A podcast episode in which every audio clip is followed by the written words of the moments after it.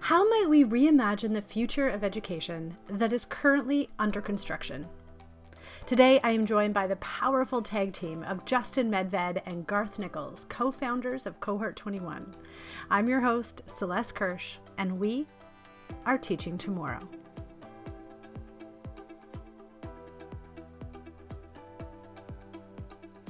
I love getting to talk with Garth and Justin. After every conversation I have with them, I'm left feeling inspired, motivated, and excited to be in the field of education. I wanted to bring these masterminds on the show today to process the changes they've made to the Cohort 21 experience, but also to give us all a dose of what we can be hopeful about in regards to the massive upheaval we're all taking part in. In our conversation, we touch on how putting yourself in front of really good questions is essential teacher learning, especially right now, why there is no going back, and what gets them through these really, really hard days. I am so grateful to welcome these two friends back to the podcast. Justin, Garth, it's been a long time since I've had you on the show, and I've never had you both at the same time, which I'm so excited about. Um, why don't we start by you guys introducing yourselves? Garth, you can start. Do you want to just say who you are, where you're from, and what you do? And then Justin, you can do the same thing. Sure thing. Uh, Garth Nichols. I am vice principal at Havergal College, and my title is vice principal of strategic innovation and design. Best title ever. No, Justin? Justin's is the best title. I was going to say second. This is like director of teaching innovation magic and. Justin Medved, York School, director of learning, innovation, and technology. It's a beautiful set of titles for wonderful humans such as yourself. Um, we're going to jump right in because you both are in really interesting positions to be talking about pandemic pedagogy and the state of education. So, from your own perspectives and wherever you're standing right now in the world of education, describe the state of education right now. So, uh, I'll jump in. I think the and, and Celeste, you you asked us to kind of think of some words that might describe the, the moment. And I, one was for me was tension, and two, this idea of pivot. Um, tension, not as you know things are tense, and, and they are obviously for everyone because there's just a lot to kind of digest. But tension, insofar as we had everything quite dialed in as independent schools, like we were tweaking.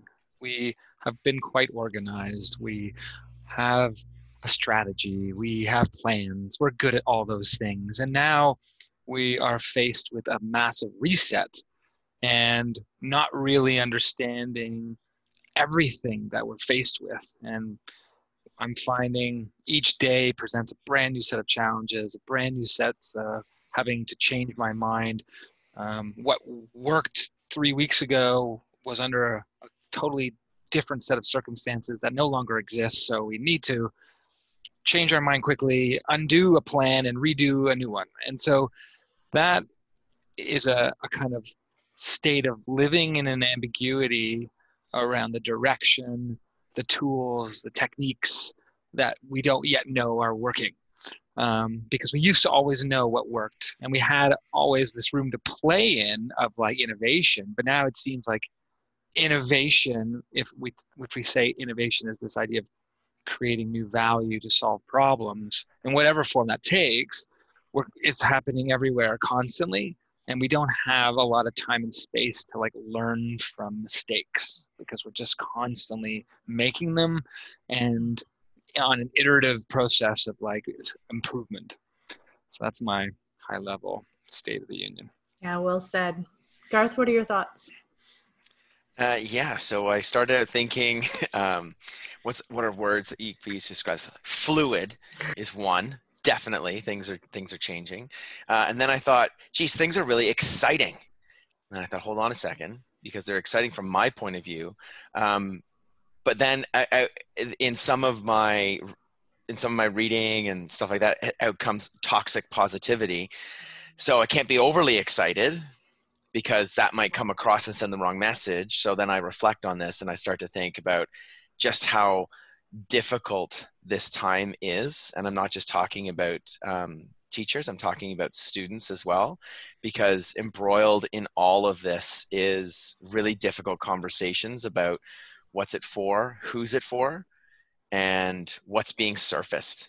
Um, and, and I'm talking about Black Lives Matter. I'm talking about the conversations or, or that we're having with parents about expectations and faculty about expectations. Um, so I think fluid is a really good word mm-hmm. because in in uh, in fluidity there is always you're always running up against things you know you're changing your path a little bit. Um, but i like to think it's exciting as well. Celeste i think of like rapids and like yeah. water moving. It's a little dangerous. It's risky. It's you know you could drown in it if you're not careful but it could also be fun if you've got the right you know gear on yeah, and it's you know water carved the Grand Canyon. Like it's, mm-hmm. we, but it's constantly moving forward, and that's what I that's what I think is exciting that these conversations are happening, um, and some people are really positive about them, some people are really challenged by them, but in all of it, I think we're moving forward.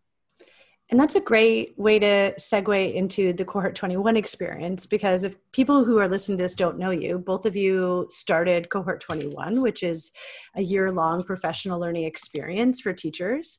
Um, and we did a pretty dramatic pivot this year. Like we had to figure out like what to do with the challenges of a pandemic. I'm wondering if either of you ever thought like, do we just not do it this year? Because there's something really powerful about getting together and being face to face. Did you actually contemplate just scrapping it this year? No. No. That's too important. I, I think uh, we've talked about this before, Celeste. You know, the uh, the we are more powerful through our networks. We gain energy from it. I'm talking we as in all of our participants, all of our coaches, all of our facilitators, um, and our alumni. I think um, we need as much uh, we need as much bolstering as possible. We need as much people to share with us and, and to have people to share with that it was too important to not run it. Mm-hmm. I'm glad. Yeah, yeah, and I think that you know the wider purpose, and we, you know, and it's not a trope that when Garth and I say it's the best PD we do, because part of the PD is surrounding yourself with people with the same interests, energies, and passions and just by the very nature of putting ourselves you know in front of some deadlines some to-dos and you know what is you know could be considered extra ultimately often and always yields all this amazing and great learning. So you know as, as, as uncomfortable or as difficult it might have been to reimagine to you know doing it differently it's we know that the it's so worth it and the room you know, we talk about the room. The smartest person in the room is the room. We need the room. We don't have all the answers um, and new answers pop up all the time every time you socialize them. And so bringing a group together who share um, challenges around how am i going to teach a, a, grade three class? How am i going to teach a grade 10 uh, phys ed class uh, with remote students? These are good generative conversations to have yeah, and I feel like maybe we need it more now than ever. Like mm. it, in the way that you have like reframed a bit of cohort this year, like it really feels like it's getting simpler. Like the the, the, the expectations have been i wouldn't say like they've lessened but i feel like we've softened them a little bit like we've tried to like put less pressure on people and in that in that space i feel like justin you were joking around by calling it like really we just want to create group therapy for everybody like just to have a space where people can process and be able to talk to people not in their school context yeah and i and i'm i've shifted so much of my thinking around what professional learning looks like and I honestly believe that the deepest professional learning comes from putting people in front of really good questions and just letting them talk. And that goes hard against some of our traditional approaches to professional learning that might have once been conference focused or credential focused or you know kind of like tick the box i got the i did the thing and the hours were spent and i have this tangible kind of report. Whereas this is much deeper transformational learning that might not yield itself right away but like whether it's the power of the network or just the the the planting of the seed and the permission to know you're not alone and like all of that is such great learning that is you know likened to what we know and want for our students. You know why is it any different for teachers or anything Amen. professional? I agree. I would take it in a different direction as well to say that it's also the the the adoption of mindsets the mindsets that we need to get through this. That's where we're really that's where we're really focused on optimism positivity to a certain degree but also just asking good questions being curious about other people's experience regardless of what they teach and regardless of what grade they teach. Mm-hmm. um, we are all coming up against similar similar issues and similar problems. So i like the idea that we are um, yeah, we provide a, a, place to share and discuss things, but in that we are building capacity for these mindsets and these different approaches that are needed more and more. And that what you and Justin do really well is that you're also modeling best practices for teachers. And like you'll do something with us as a group and then pull the curtain back a little bit and say, actually, this is what we're doing and this is why we're doing it. So for a lot of teachers, it's like the first time that they actually have engaged in inquiry themselves mm-hmm. as a learner or like engaged with like a mindset where people are modeling vulnerability or modeling what to do when the technology breaks and how do you deal with all the things falling apart in front of you and you do that so well in front of a crowd. Yeah you you had said earlier this idea of letting go of perfectionism and i think we let go of that a long time ago. Um, to be honest with you uh, we are we talk about iteration and how we've we're constantly changing things. But with every cohort 21 face to face or large session we always say here's our here's our design question it's a how might we and so this is how we went about getting here. These are our design principles. And I think showing that level of strategy in our thinking is really significant too. So, some of the major changes this year are obviously people are all meeting virtually. The day long sessions are cut in about half, like maybe mm-hmm. even into a third. Um, we're setting up blogs for people, but we're not putting as much expectation on how much blogging people do. And there are way more coaches so it's about a one to one ratio of coach to participant. And then i don't know are there other major changes that i'm forgetting about? Those are yeah, the main ones. we have six facilitators yes, instead, of, right. instead of five. Yeah so more support people yeah so smaller surrounding. smaller yeah so smaller cohort in the groups oh, in the and we're also we kind of framed um, different kinds of learning strands for people right out of the gate so saying there are three main strands that you might be drawn into pandemic pedagogy, um, diversity, equity, inclusion, or leading in times of crisis. Out of all of those kinds of changes that we're kind of putting in this year, you're talking a lot about iteration and how things get better every year. What do you hope we keep from this pandemic version of cohort? Like, if we're going to make a prediction and in five years, we're back to where we are able to talk to people in person and we can meet in large groups and there's a vaccine what do you want to keep from this year uh, yeah i wonder if part of this has forced us into this space and it has allowed us to see just how you know how far we can push it and so i we hadn't really needed to right? You know jump right into the tele you know conference video chat all of those things. And we'd always been playing in these spaces but now we know that we can do really powerful things and create just as much engagement on this. So that means we can rethink engagement altogether. Um, and so that's one thing. Uh, two you know we we have this really amazing community that I think we now want to tap into even more um, and find ways in which we can, you know, bring out all the great stuff that's happening across all the schools. And so that's that's something we've always tried to do. But this year, perhaps because we've are going online, we're going to try even more, and you know, to try and create conversations even beyond, you know, who's sitting in the cohort, and, and tap onto experts and you know, as Garth's kind of bringing in this idea of iconic moments, we we will seek out um, expertise from all for you know all over the earth to try and inform, um, because we're not looking to have these you know face-to-face sessions be the be all of the energy in the one in the way they once were garth do you want to jump in on that one I, I, you know, Justin touched on some interesting things, but we've tried things that we never would have tried before out of necessity. And um, I love this phrase, like the antidote is in the venom itself, mm. right? And we have to go through this in order to push education ahead. That's that's just one way of looking at it. Um, and so we can't go back. I don't think anyone is ever going to say, you know, in 1996, geez, the start of school year was so hard. You know, like we now have a new, we've leveled up, I think. Um, and what I mean by the antidote is in the venom. It's like we have to go, th- we actually have to go through this to get stronger, to get better, to crystallize some ideas around what education can and should be and where, where it's going. So yeah, that's that's why I don't think we're we're going to go back. I don't think we can say, geez, these these virtual face to faces, these iconic moments didn't work. There's but to really reflect on and say what about them worked? For whom did they work?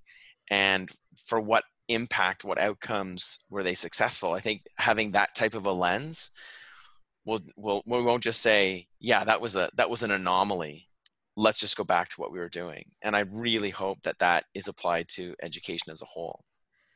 Well, what do you, let, us talk about education as a whole then. So, in terms of what you hope your school looks like or all schools look like in 10 years, what are your, what's on your wish list right now? Yeah, I think um, we we're focusing a lot more on on DEI. We're focusing a lot more on well-being uh, at the heart of learning like integrated into the learning um, i think that we've all we all have a greater understanding of how important that is. Mm-hmm. yeah yeah and i would wonder I, I i wonder too we've as the relational space has been like taken away we are we are left now you know with quieter classrooms. Where we're noticing what happens when there isn't the density. And it's so interesting to hear the teachers with the same comments like you know people aren't talking as much or at least initially right? Like as kids kind of found this new kind of space like we had put them into groups for so long like that had been kind of two decades of how we'd have been approaching you know in groups they are better and collaboration mm-hmm. was the key and now we've basically said that is no longer possible so how are we going to try our best to maintain that you know interactivity and collaboration without actually sitting elbow to elbow and so it you're having to you know see collaboration in new ways and and reconcile things maybe around screen time mm-hmm. you know that we you know that is just no longer an important way of looking at things mm-hmm. because there is valuable screen time that is completely tied to learning and then there is entertainment and those things now aren't it's not the way we should be having conversations they don't go anywhere productive mm-hmm. when we mm-hmm. just anchor the language around this one qualifier so i think it's having us to rec that's a real tension that i you know see us moving quickly past uh, but it, it's it's a healthy one um, and then i guess yeah to garth's point where i'm very optimistic about how we are now trying to really intentionally understand the well-being of the students yeah. perhaps well beyond just the anecdote and maybe how we what we think we know right like we're asking different questions we're mining data differently we're seeking it out we're uh, you know going and, and really trying to uh, understand um, well-being at this time from as many different places as we can to you know ensure that our kids feel safe and and kind of taken care of so you know that's a real energy that's being directed um, and without with a lot of intensity in a, in a way that just wasn't that case uh, at least for us you know eight months ago. Are you noticing that people are now also asking about teacher well-being in a different way? Or is that just kind of getting overlooked for the sake of the students well-being? Uh, i think there's a i think there's a real tension in in some of our schools around this how hard are we asking our teachers to I'm not I'm trying to avoid the use of the term pivot, but how hard are we asking our teachers to shift their practice? How comfortable are they with technology? What's our digital literacy benchmark? I mean, that's and everyone's at a different level and, and that's and that's fine. I think one of the great things that's going to come out of this is that you know we're going to reconcile this tension between um, between what we want our students to be doing and who we want them to become the world it, again this accelerated change. So coming out on the other side of quote unquote formal education the other side has changed. And so the the purpose of education has changed. We are going to have students who will have our educators as role models and so faculty well-being has to be paramount because they're looking to our teachers to try and figure out so i'm getting like a little emotional here but they're looking to our teachers to figure out how to navigate this mm-hmm. they're looking to our teachers to figure out what does learning look like now but also what does it look like as an adult because that's who i'm going to become mm-hmm. so i think that that's pretty significant and that's why teacher well-being has to be um, deeply involved in these conversations as well yeah it's my biggest concern because you know it's a you know most people can do something for a month or two, but it's month eight, you know, and as you know, independent schools that are you know nonprofit businesses, they need to run, and they only run when they are full of teachers who can function and and and show up, and so that is a is a finite resource, you know, and one that needs to be you know taken care of. So, yeah, the, the, the upskilling that's happening right now is just at a pace that is is is I liken to learning a foreign language and teaching in it at the same time. Oh my God! Yeah. and for yeah. those people who you know didn't naturally lean into this these platforms, these tools, and on some level, it was always kind of optional how deeply you went. Mm-hmm. That is no longer the case. You, it is now an essential expectation, and so if that wasn't your gift, you you you're now finding every day very uncomfortable, and that is really hard. Well, just to bring it back to cohort too, I feel like this is why this kind of professional learning is so important because we need we need systems in place to help teachers adjust and feel okay and have moments to process what's going on. Just to like say this is this is my current present tense. What do i do about this?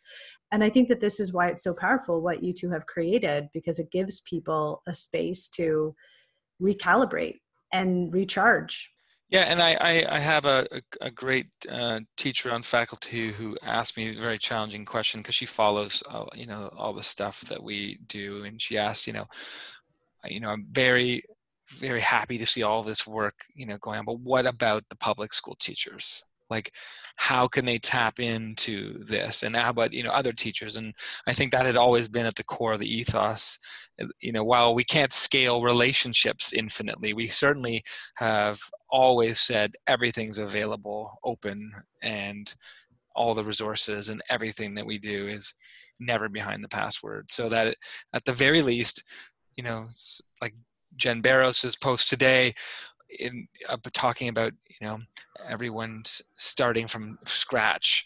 Um, if someone can find some solace in that and seeing that they're not alone that someone else is feeling the same way you know they do then i think that is a good thing. Yes and i like i like that these blogs are coming coming across in terms of um, our we are being vulnerable to show our thinking and our process. This isn't um, uh, a form of social media that is everything is so awesome here and look at all these great things that we're doing it's more like wow this is hard. Here's how i'm here's how i'm barely making it through. And every now and then i go for a run uh, you know or or every now and then i just have a really good book that i go to. Mm-hmm. so those I think that vulnerability is quite. It, it, there's a high gravity around it. Like once that starts happening, more people share. You start to realize that this is, you know, a long journey that we're on, and it's, you know, you got to, as we said earlier, just let go of perfectionism and learn how to do your best by showing up. Yeah, be good enough. I don't know if you've heard about um, Winnicott's psychology. Like he so Winnicott was like a famous child psychologist, and his whole thing was being a good enough mother, which is you know something that my wife and I talk about all the time. Like you just have to be good enough. Like you don't have to be perfect. You don't even have to be great. You just have to be good enough. And I think the good enough teacher is kind of like the mantra of 2020. Pivot and good enough. yeah. Um okay, moving on to my next question. What suggestions do you have for teachers in getting through this moment?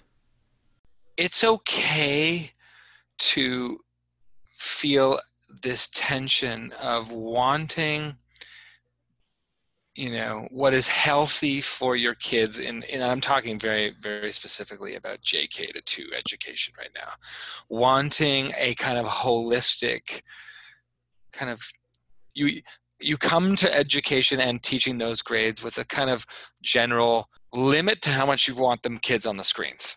But when faced with the very real, you know, rea- the, the reality of maybe having six home learners for whatever reasons they are, the only way to connect them relationally to you is with technology. And so, yeah, you may all day want them to be running in through the house you know the fields and all those things of course. But you can be disappointed with that but then also you have to recognize that that isn't for you to hold on to anymore. Mm. uh, in fact the kids at home and the parents who need you and who want you there don't care about that and so you're holding onto a values. You're holding onto values that are yours and you shouldn't let go of them, but they're not actually useful right now. Mm.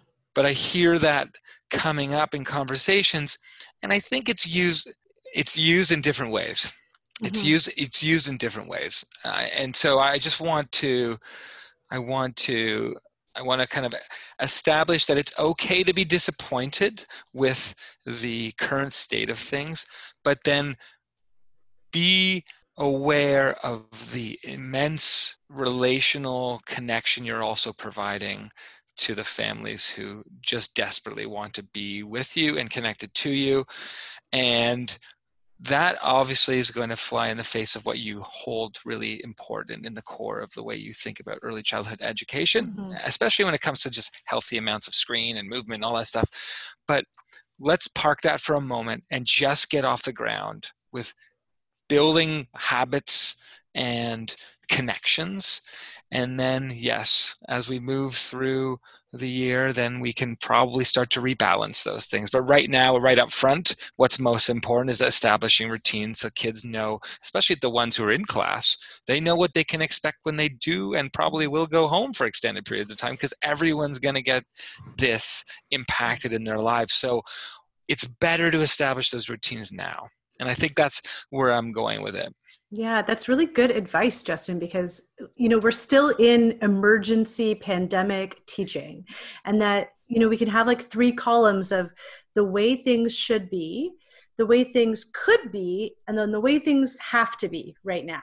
And it's like the way things should be is all the things we know that are like best practices for pedagogy, like Reggio Emilia and Montessori and all these beautiful ideas about ECE. And then the way things could be is like, okay, if I get my like grounding and my footing really good, maybe we can get to this point by the end of the year. And then the way things have to be, it's like we're all in rehab right now and we need to figure out how to just get our kids to be connected to us. And that you're right, it has to be with a computer. That's really good advice for teachers. And that isn't to say that like we shouldn't embed snack breaks and movement breaks for all, no matter where you are. But the day has to very much be about opportunities to engage. And I think the secret sauce is figuring out what the right amount is and the right frequencies and the right pedagogies and uh, activities that translate uh, yeah. uh, across.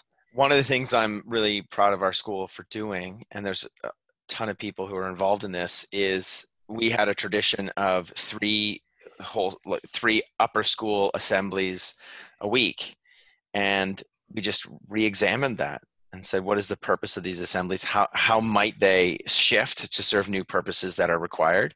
And the faculty and um, directors that are in charge of this have done a wonderful job balancing these really unique to this school, unique to our school moments with also other programming.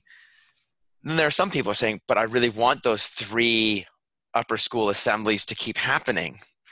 But we have to let go of that. And look, we have, and look, we're, we're okay. It's good enough, right? Let's just keep going. Mm-hmm. Um, so, yeah, I like that, Justin. Thanks. What about you two personally? So, this is the hardest chapter in education, what are some things that are getting you through the day personally? Um, so for me, uh, we are on Gmail, so schedule send is mm-hmm. a huge is a huge tool for me. Tell me more about that. Why is that helping? Um, because I think working the, the concept of work has changed for all of us. And I think schedule send is an important element um, to honoring when other people, when you're expecting other people to be on. We are all uber connected. You've said before, Celeste, that we are in sort of this crisis mode.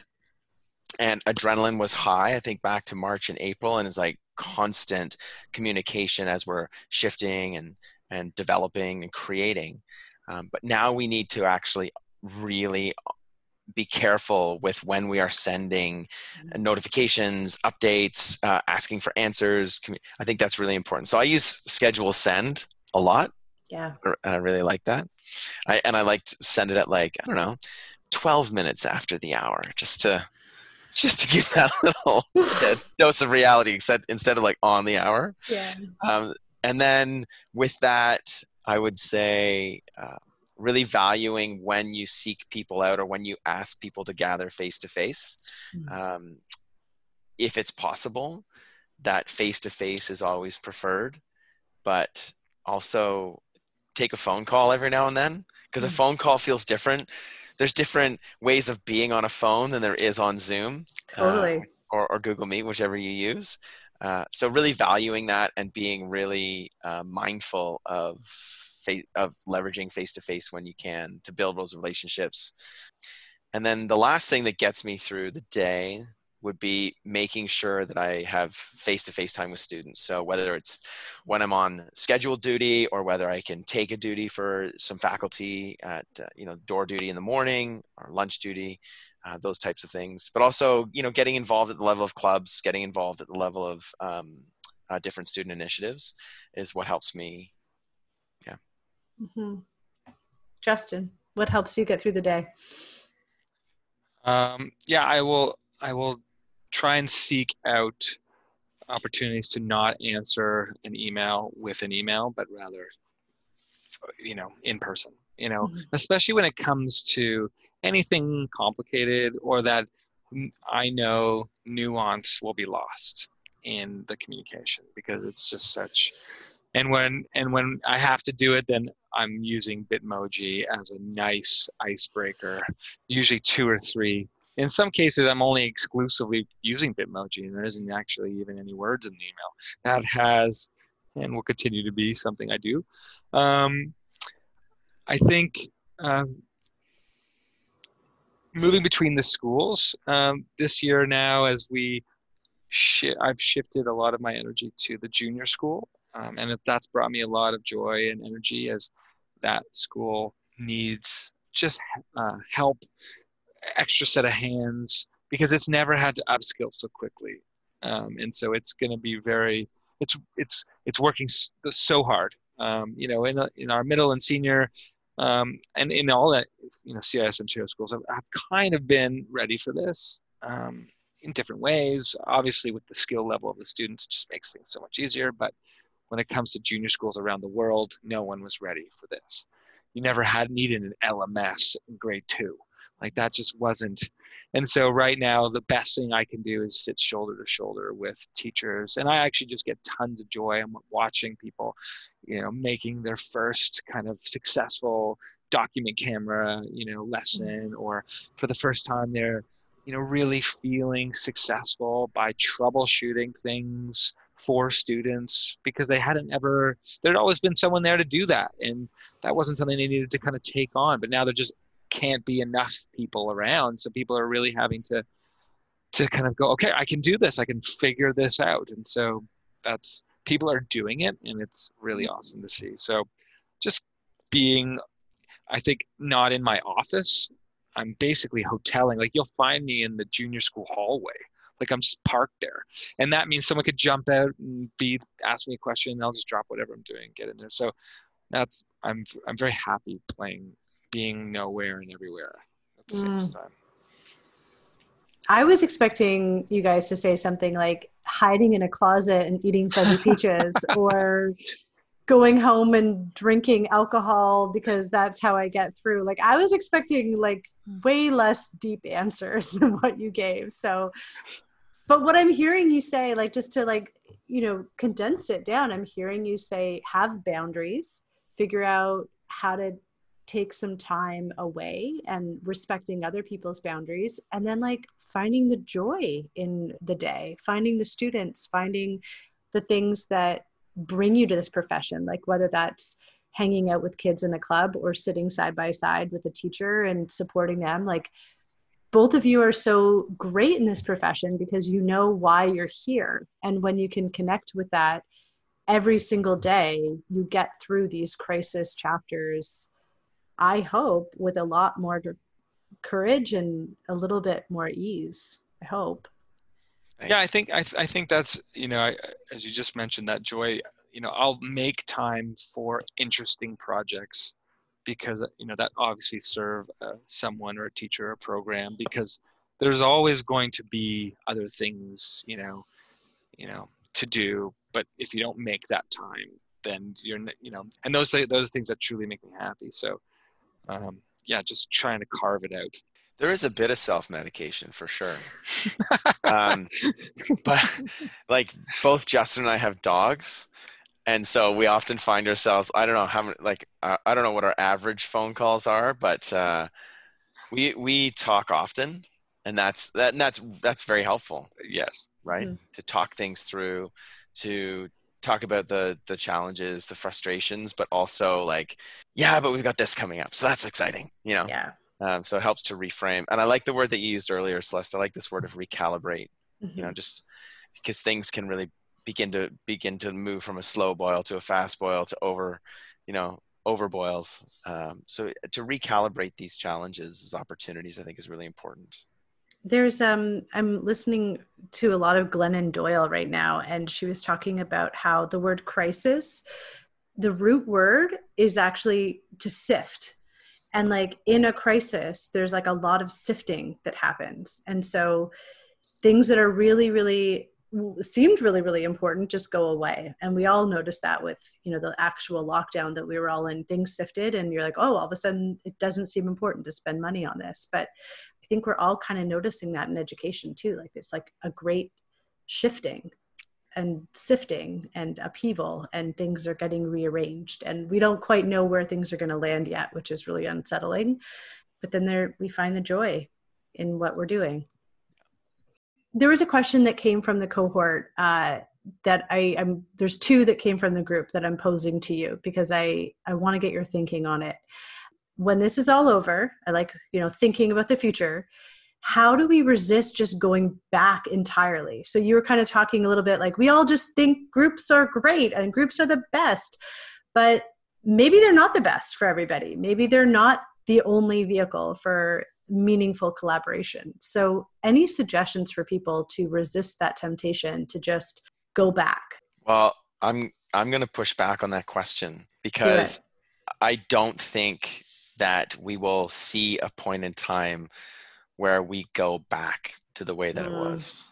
I don't yeah. think we are this is another sort of catchphrase that that we haven't used yet, but we're teaching in a, uh, you know a trauma informed curriculum and pedagogy now and i Yeah. i just don't think we're going to go back Yeah. I, th- I think we're going to have this in our minds for a long long time and that will shape our and that's going to shape our thinking i hope we go back to uh, you know strong relationships face to face moments all those sort of traditional iconic moments that that are shared in our schools those precious moments that we were talking about before where you can have a group and you sh- you share in these milestone experiences I just don't think I just don't think the shadow of this is gonna. I, I think the shadow of this is gonna be long, Mm-hmm.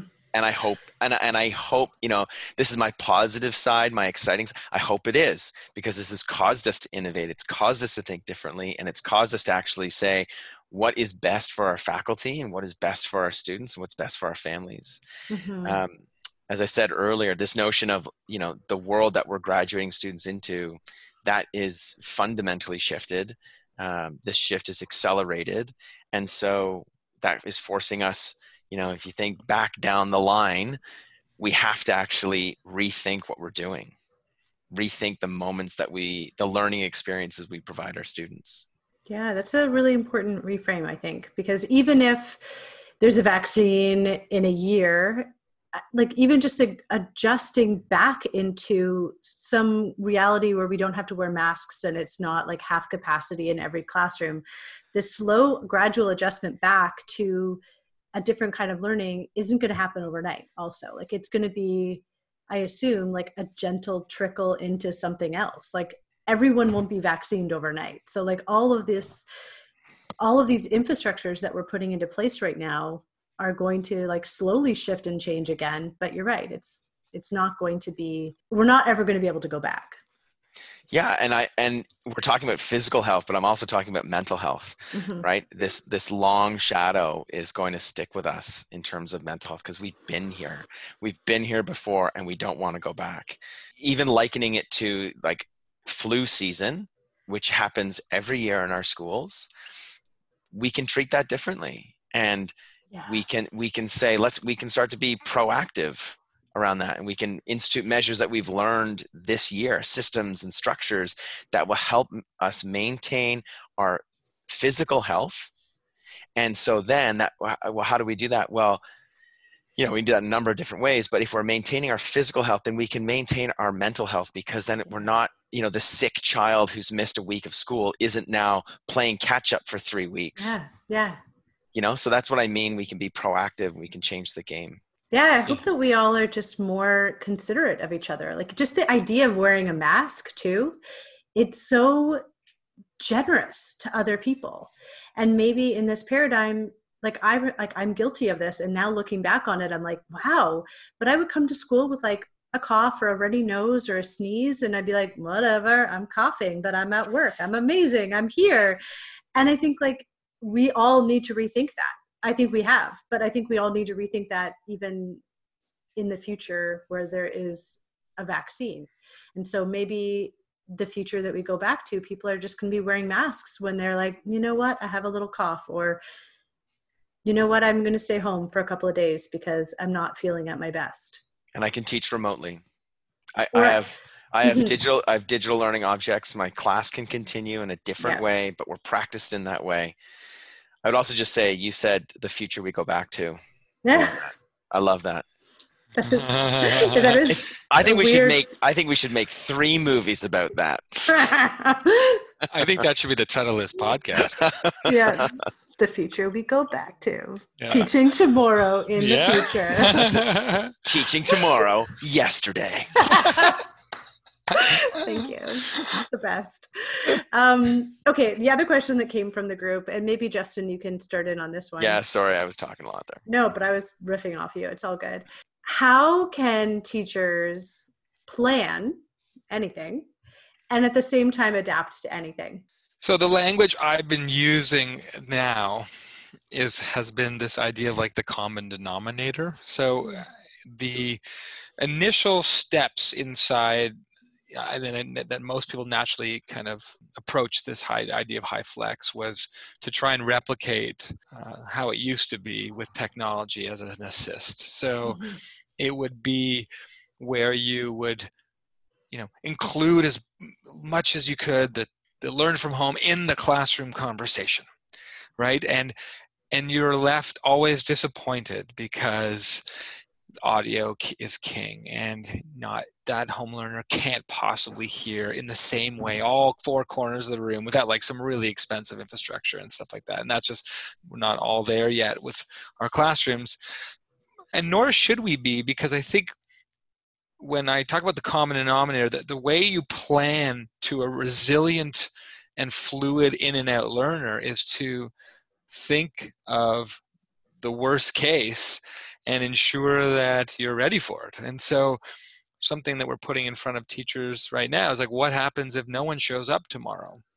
How ready are your plans to meet that challenge?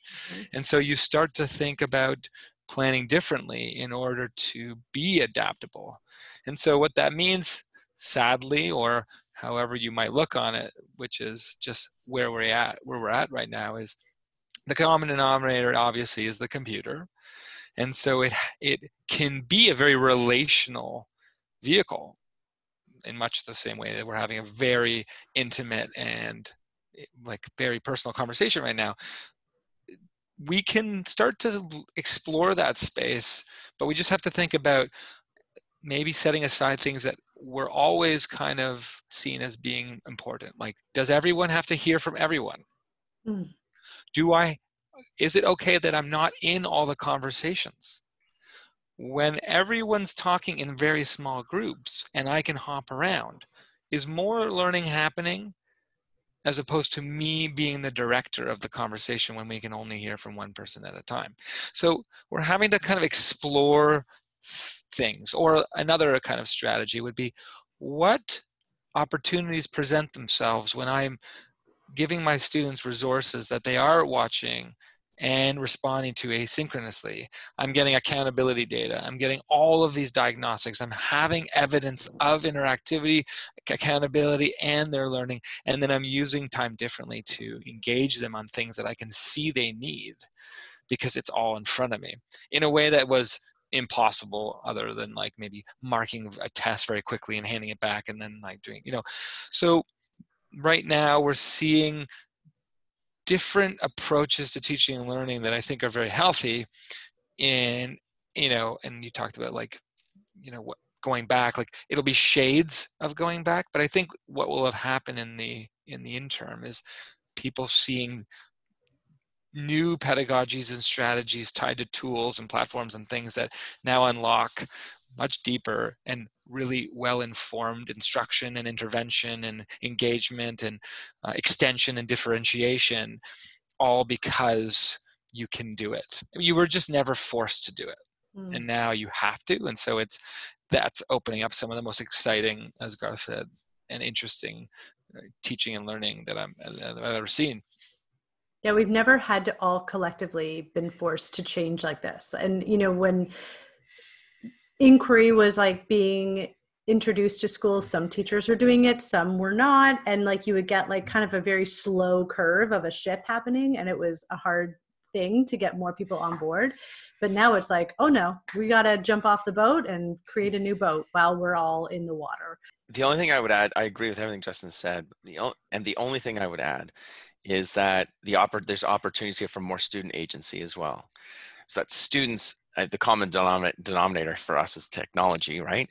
So, and and students are very adept at it, and so allowing our students to to show their learning in different ways, to seek out learning in different ways, uh, dem- demonstrate their learning in different ways, I think is another real positive um, piece to this.